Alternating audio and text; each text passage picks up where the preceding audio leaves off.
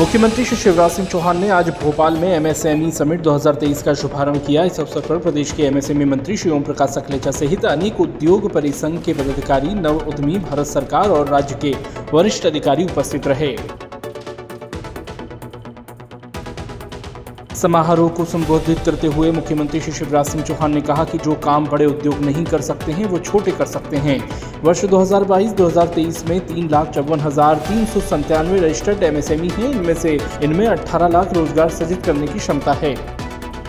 MSME summit 2023 में मुख्यमंत्री श्री शिवराज सिंह चौहान ने कहा कि मैं आपको वचन देता हूँ कि जो आपके साथ साथ उद्योग और प्रदेश के लिए बेहतर होगा, वो मैं सब कुछ करूँगा।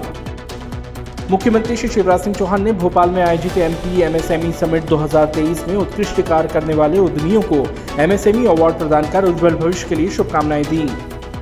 मुख्यमंत्री श्री शिवराज सिंह चौहान की गरिमामय उपस्थिति में भोपाल में आयोजित एमपी एमएसएमई समिट 2023 में राज्य सरकार और NSC India, Walmart, R X, I L, invoice mart तथा आईसेक्ट के मध्य एमओयू पर हस्ताक्षर किए गए।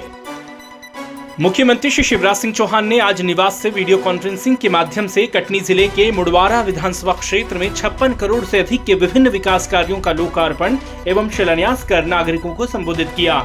इस अवसर पर सांसद श्री वी डी शर्मा भी उपस्थित थे। मुख्यमंत्री श्री शिवराज सिंह चौहान ने आज निवास स्थित सभा कक्ष में प्रखर चिंतक विचारक, हिंदी के अनन्य सेवक व महान स्वतंत्रता सेनानी पंडित माधवराव सप्रे जी की जयंती पर उनके चित्र पर माल्यार्पण कर उन्हें नमन किया। अपने प्रतिदिन पौधरोपण के संकल्प क्रम में मुख्यमंत्री श्री चौहान ने श्यामगंज स्थित उद्यान में बरगद, मौलश्री अमृत के पौधे रोपे। मुख्यमंत्री जी के साथ पत्रकार श्री चैतन्य जैन ने बेटी केशवी जैन के जन्मदिन पर पौधरोपण किया।